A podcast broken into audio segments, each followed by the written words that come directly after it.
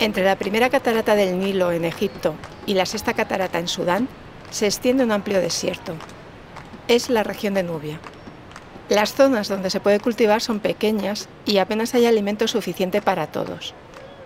Las casas son construcciones de adobe que se recubren de cal o yeso, aunque algunas fachadas están pintadas con colores vivos. Las puertas no tienen cerrojos y el calor lo domina todo, hasta 50 grados y subiendo. Estás rodeado por el desierto por todos lados. En la antigüedad, Nubia fue un reino independiente, cuna de los faraones negros que una vez dominaron todo Egipto. Pero ahora no la encontraremos como estado en ningún mapa. Acaban de salir los ingleses de esta zona, ¿no? Egipto y Sudán. Entonces era un país nada más bajo el colonialismo inglés. Ingleses y franceses se repartieron la zona trazando las fronteras a lápiz. Partieron pueblos y familias. Una parte se quedó de la familia en Sudán, otra parte se quedó en Egipto, ¿vale? Pues yo me quedé en la parte de Egipto. En la región la vida no era fácil. No había luz, no había ni agua. El trabajo de todos los niños ahí es traer agua todos los días. Un viaje de 3 o 4 kilómetros desde casa hasta Río Nilo. Y era muy corta. Mucha gente que no llega a los 40 años. Conocida en el pasado como la Tierra del Oro, de Nubia partía una de las rutas comerciales más antiguas del mundo. Las falucas surcaban el Nilo por todo Egipto y llegaban hasta el Mediterráneo. Los nubios, constructores de pirámides, fueron una de las cunas de la civilización. Pero muchos de los pueblos entre la primera y la segunda catarata quedaron sumergidos cuando se construyó la presa de Asuán. Lejos ya de los tiempos de esplendor, los nubios han tenido que dispersarse para sobrevivir. Uno de ellos llegó a España hace casi 25 años.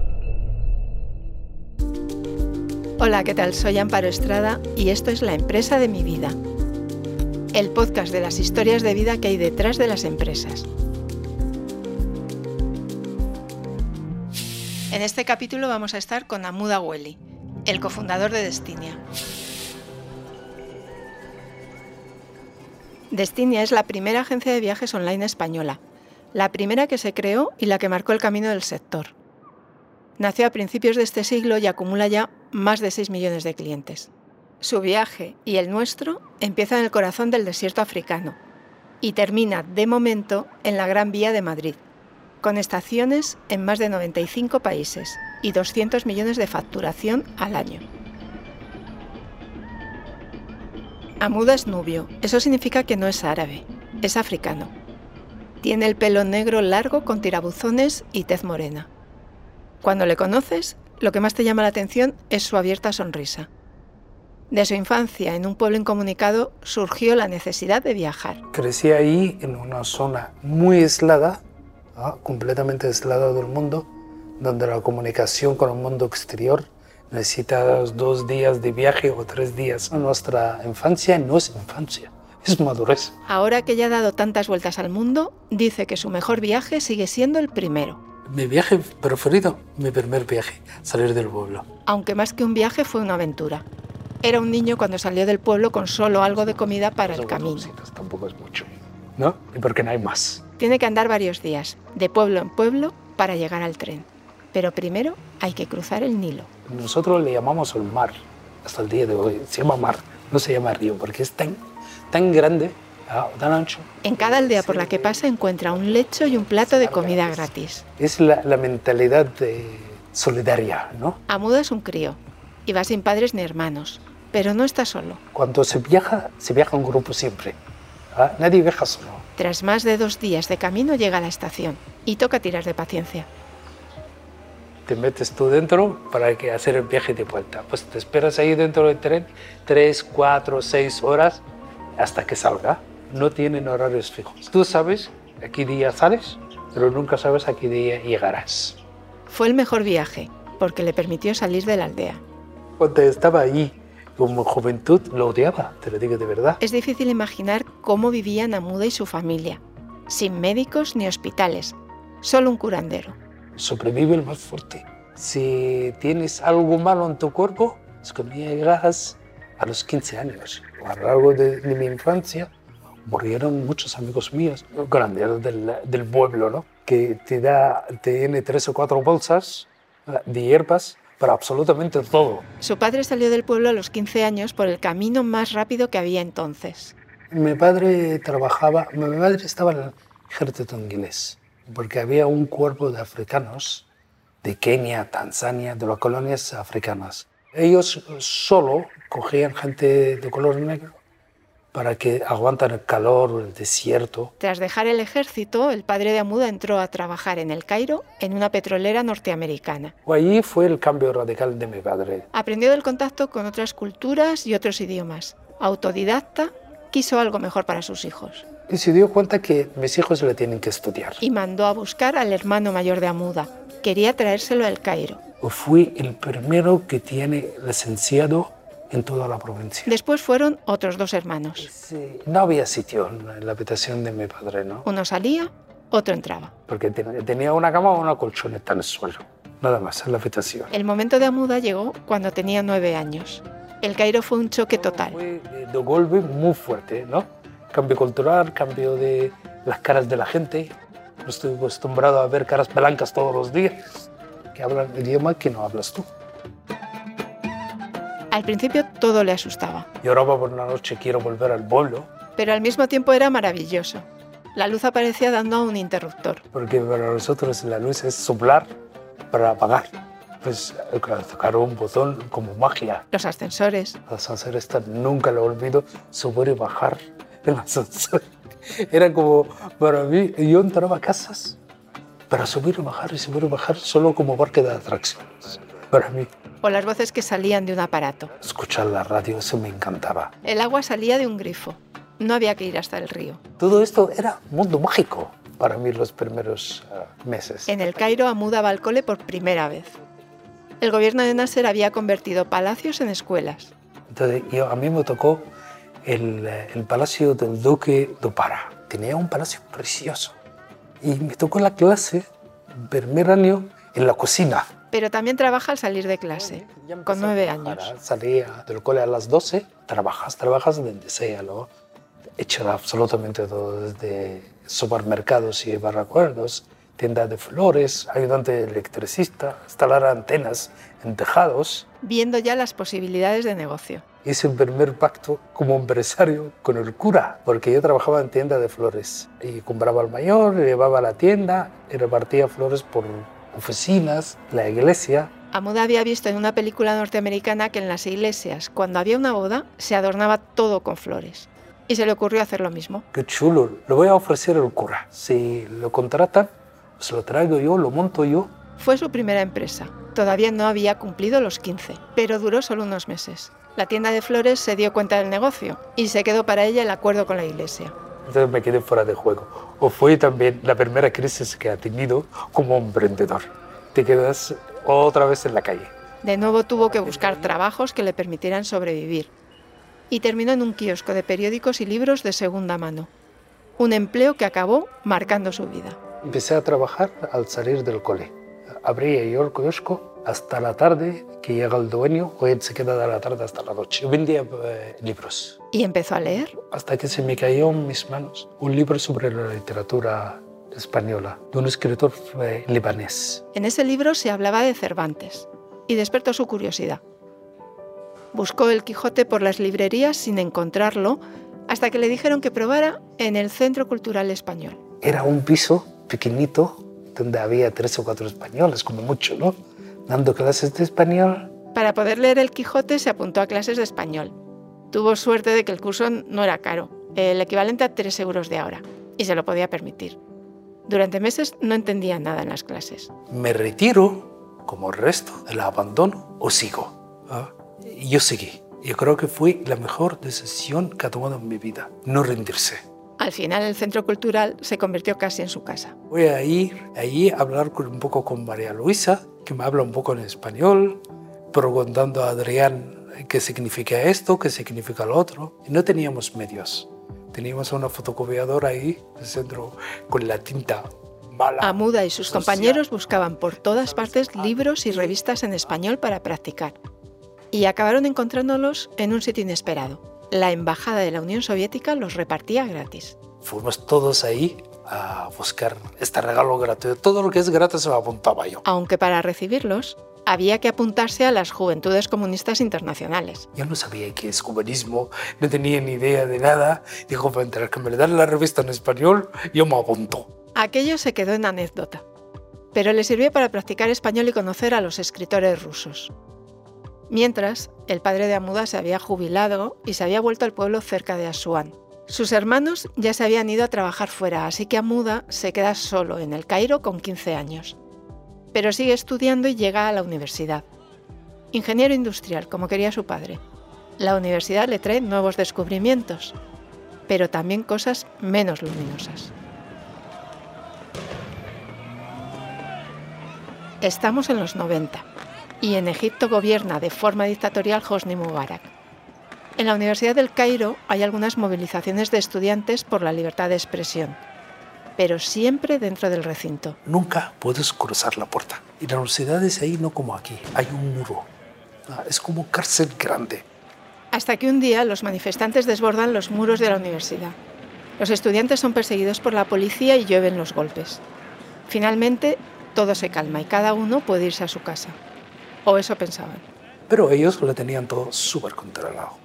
Porque tenían gente trabajando en la universidad, saben quién montó la manifestación, saben quiénes son los líderes. De madrugada se escuchan golpes muy fuertes en la puerta. La policía irrumpe en su casa. Se fueron por la noche a uno a uno. Amuda es detenido. No puede hablar con nadie. Estar encarcelado porque quieres cambiar las cosas. Nada más. Tres meses encarcelado y torturado.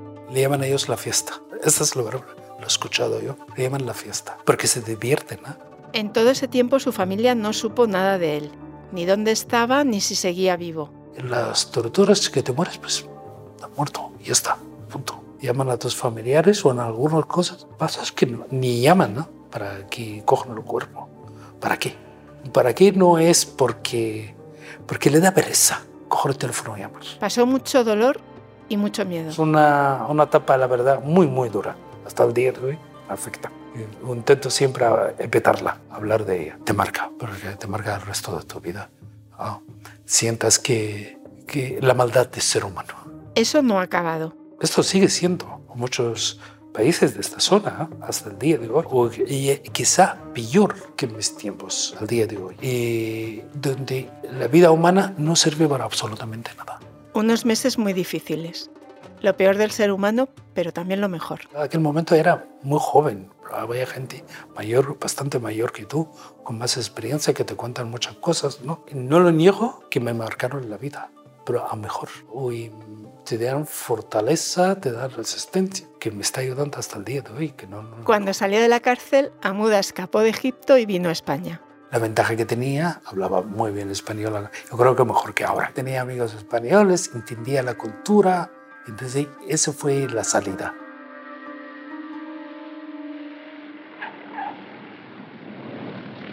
Nada más bajar del avión en Madrid, se fue a conocer la Gran Vía. No soy del jamón. Uy, tantas patas colgadas. Para mí, tanto carne como esta gente. Porque yo pensaba que son filetes. Todo era nuevo. Y luego veo el camarero ahí abriendo el grifo, sale cerveza. Para mí esto fue, este país tienen tuberías por la calle para enganchadas desde los bares hasta las fábricas de cerveza. Mi hija se parte de risa hasta el día de hoy. Estuvo todo el primer viaje convencido que hay tuberías en la calle ah, de cerveza, de la fábrica a, la- a los bares. Comenzó a estudiar cine, publicidad y diseño gráfico. Para vivir trabajaba de camarero en La Venencia, una taberna gaditana en Madrid, y de becario en una agencia de publicidad. Y llegó otro momento clave en su vida. Un australiano que venía para tocar en la orquesta del Teatro Real le habla de algo que empezaba a moverse en Estados Unidos. Internet. Pensamos, ¿por qué no hacemos una página web? Creamos la primera página web sobre música clásica, que es classicweb.com. Empezamos a hacer páginas web por amor al arte, porque nos gusta, ¿no? Una web detrás de la otra, una web detrás de la otra, y de cosas que pueda ayudar a la gente. Yo, por ejemplo, guía de hoteles, guía de campings, recetas de comida, sin ganar absolutamente nada de dinero. Hasta que una agencia de publicidad decide incluir un anuncio en sus páginas web. Empezamos a dedicarnos 100% cuerpo y alma. Jan y Amuda trabajan en una buhardilla de 30 metros cuadrados, con una caja de madera recogida de la calle como mesa de trabajo y un ordenador regalado por José, uno de los camareros de la Venencia. Era nuestra mesa de trabajar. Teníamos el ordenador encima y trabajando los dos.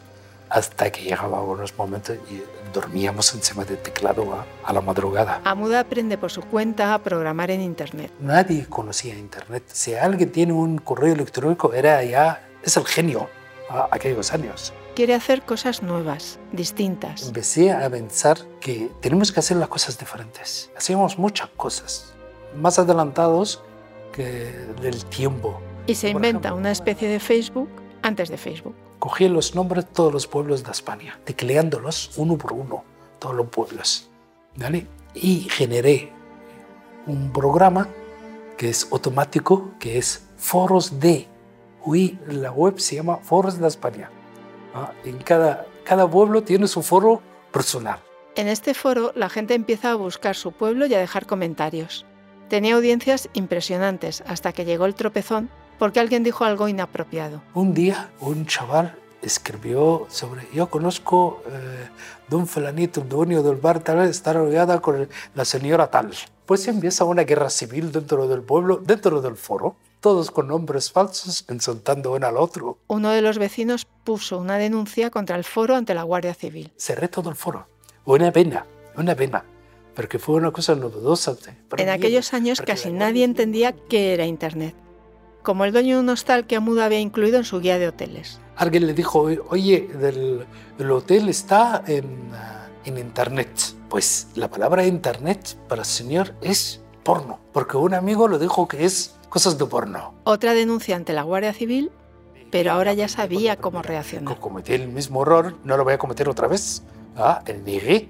Y dije, bueno, yo lo quito el hotel, pero no, no voy a cerrar la web. Fue esta web la que nos cambió la vida después. Porque esa humilde guía de hoteles fue el origen de Destinia, la primera agencia online de viajes en España.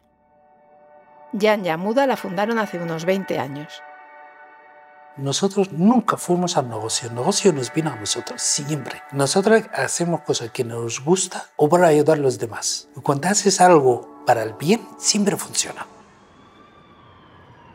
Estamos en la Gran Vía madrileña, en el corazón de la capital. Para llegar a las oficinas centrales de Destinia, entras por un portal muy pequeño, que te lleva a unas escaleras de madera antigua. Las oficinas, que ocupan varias plantas, son totalmente funcionales, con mesas largas blancas y decenas de personas con ordenadores. Y escondida en la última planta, hay una terraza de mosaicos desde la que se vislumbran los tejados de Madrid. A este edificio de principios del siglo XX llegó casi 100 años después una agencia innovadora que siempre ha ido por delante con sus propuestas, con la información como punto de partida. Me dije, ¿dónde puedo encontrar las ideas? En los periódicos. Y soy amante de leer el periódico en papel toda mi vida, desde pequeño. Me acostumbré desde el kiosco. El persistente poder de la prensa de papel. Yo leía hasta los anuncios en los libros, en, en los periódicos. Leía absolutamente todo en un periódico. Muchas veces me ha dado muchísimas ideas. Cuanto más información tienes, más poder tienes. Como los viajes espaciales que ofreció en España tras leer en el periódico que una empresa norteamericana iba a salir al espacio. Empecé a buscarla por todo lado. Me costó días, pero lo he conseguido. Llamar. Quiero vender a viajes al espacio. Que no, no les hace falta que quiero vender, ser pesado. Al final formamos un contrato de colaboración. Una propuesta que llamó tanto la atención que le sirvió de campaña publicitaria, aunque hasta el momento nadie ha contratado un viaje tan especial. Si alguien quiere, yo encantado, le, le llevo al espacio. O la garantía de que te devuelven el dinero si vas a la playa y llueve. La compañía de seguros alucinaba cuando se lo planteó. Yo te doy un euro por cada reserva. ¿ah? Y tú me garantizas si llueve en esta playa, te le devuelves el dinero al cliente. Se partían de risa. Dijo, pero estás loco. Amuda insistió. Vosotros así vuestra cuenta si sale rentable. La hacemos. Y salió. Y lo hicieron. Y el resto lo copió. Si a la gente le gusta, te voy a. Esa es el número uno. Si no das un valor añadido, ya no sirves para nada. En el mundo tecnológico nunca te puedes quedar parado. Un chaval está en la India o está en Tailandia, puede hacer un evento y hace competencia a largo plazo, corto largo plazo, ah, con una empresa número uno. Amuda levantó a pulmón una empresa que ahora tiene 200 trabajadores. Yo soy el extranjero aquí, no te, es un látigo, tenemos un látigo por detrás. Ah, no puedes mirar atrás, no puedes pedir apoyo a nadie porque no tienes nadie. Entonces era hacia adelante. Es que ni me pasaba por mi cabeza entrar a un banco, le digo, quiero un crédito. Me van a dar una patada. Muchos viajes desde entonces. Después de tantos años, al día de hoy ya no me sorprende absolutamente nada. O es una cosa, una desgracia.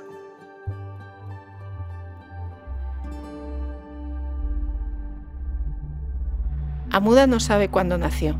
En su pueblo no había registro, todo era de palabra, bodas, nacimientos. Me gustaría saber en qué, en qué día nació. Una situación que provoca un sinfín de paradojas, como la de su madre. Tenemos que presentarnos frente al juez y juramos que es nuestra madre. Porque querían sacarle el pasaporte para que se fuera a vivir con uno de los hijos tras morir el padre. Cuando descubrimos que no tiene ni partida de nacimiento, ah, ni tiene papel de matrimonio con mi padre, porque todos son palabras. Para eso hay que empezar por el principio, fijar una fecha de nacimiento. Ahí el médico de aquellos años le mira, abre la boca, le mira los dientes, cosas así. No, no, tampoco, ni análisis ni nada. Y lo divertido es que le dio una edad más joven de mi hermana. Según los papeles, mi hermana es mayor que mi madre. Amuda no sabe cuándo nació, pero sí sabe a dónde pertenece. No, soy nubio, soy español, soy europeo. ¿Por qué no puedo tener todo? si yo tengo mi cultura nubia, que tiene unas cosas de verdad maravillosas, siempre intento transmitirla a mis hijos, ¿no? Una cosa que muy valiosas, pero también en España tiene unas cosas mucho mejor que en mi cultura, muy valiosas. Aunque lleva décadas en España y llegó con la carrera de ingeniería industrial hecha, muchos le siguen viendo como inmigrante. Nadie te quita esta etiqueta, porque eres inmigrante, serás inmigrante para siempre. Sabe lo que es el racismo. ¿Quién es el racista? racista normalmente es una persona inculta, con miedo, y una persona no tiene seguridad en sí misma porque tiene miedo de ser el último, necesita lo último. Entonces siempre está de búsqueda de lo último, para que él se sienta importante. A mí, de la verdad, me dan pena. Lo ha sufrido. El peor racismo lo ha asistido en Egipto, muchísimo. No olvides, no somos de la parte africana de Egipto, ¿vale? Entonces, en teoría somos ciudadanos de segunda categoría.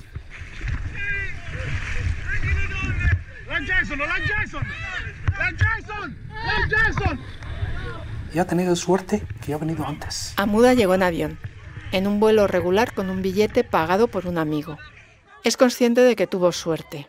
Si no hubiera podido venir en avión, estaría ahora arriesgando su vida en una patera, como los miles que la pierden cada año en el Mediterráneo en busca de un mundo mejor para ellos. Ni lo dudo. Voy a hacer todo lo posible para salir de ahí, porque es duro. No tienes derecho a vivir en estos países. ¿no? Eh, no hay esperanza.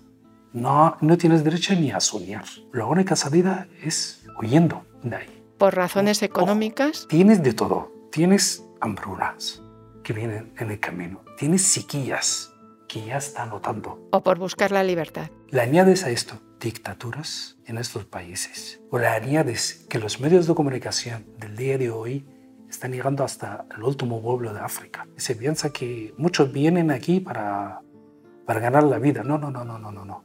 Simplemente para ser libres. Eso hizo él. Y asegura que la inmigración no se puede parar. Contra la inmigración, nadie a lo largo de la historia ha conseguido pararla nadie, ningún país del mundo, hasta desde el muro de Adriano, el muro de la muralla china, nadie pudo parar una migración. Hoy eso es un tsunami, o va a pasar. Aunque se pongan barreras, no se frenará. En toda África hay guerras y dictaduras que no nos en Occidente. Cuanto menos sabemos de ella, mejor. Pero esto se va a explotar tarde o temprano. Nos va a afectar a todos aquí. O hay que asumirlo. Amuda salió de una aldea donde no había luz ni agua corriente. Desde entonces ha recorrido el mundo. Y muchísimo. No tengo la cifra exacta, pero di todos los continentes del mundo. Me quedan pocos. Tantos viajes también tienen una contrapartida. Perdí la- el encanto de la sorpresa. Pero siempre hay un destino predilecto. A mí me gusta África. Y las personas que conoces marcan tu viaje. El contacto humano. Ese es el que marca la diferencia. O el que he aprendido yo después de tantos años, un país o un destino es tan bonito o menos bonito por su gente. Tal vez fuera inevitable que la empresa de Amuda estuviera relacionada con los viajes. Todos somos turistas, pero ninguno de nosotros quiere ser turista. Pero hay que aceptarlo como es. Cuando sales de tu casa, eres turista. España le dio la plataforma del turismo, Yo, para mí, es el petróleo de España. una potencia turística que ha cuidado su cantera como en el fútbol. Muchas cadenas de hoteles, grandes empresas, son directivos españoles. Sobre ese afán por conocer otros lugares y otras gentes, Amuda ha construido su futuro. Una agencia presente en 95 países con un lema. Cuando haces algo para el bien, siempre funciona. Destinia, claro, fue su destino. Nosotros nunca fuimos al negocio. El negocio nos vino a nosotros, siempre. Pero había que estar allí para verlo venir. Nos despedimos de Amuda y de su pueblo en el desierto, pero nos quedamos con su ejemplo de lucha y de entusiasmo por la vida y por el trabajo, por hacer cosas nuevas y distintas. Este ha sido un episodio más de La empresa de mi vida, nuestro podcast de historias empresariales donde contamos las vidas que hay detrás de los negocios. La empresa de mi vida es un podcast escrito y narrado por Amparo Estrada. La edición es de Carlos García Fernández y Luis Gómez Cerezo. Íñigo Martín Ciordia hace la producción técnica y Rodrigo Ortiz de Zárate la mezcla final. La coordinación general es de Andrea Morán. José Ángel Esteban es el productor ejecutivo. La empresa de mi vida está también disponible en Spotify, iVoox, Podimo, Apple Podcast, Amazon Music y Google Podcast.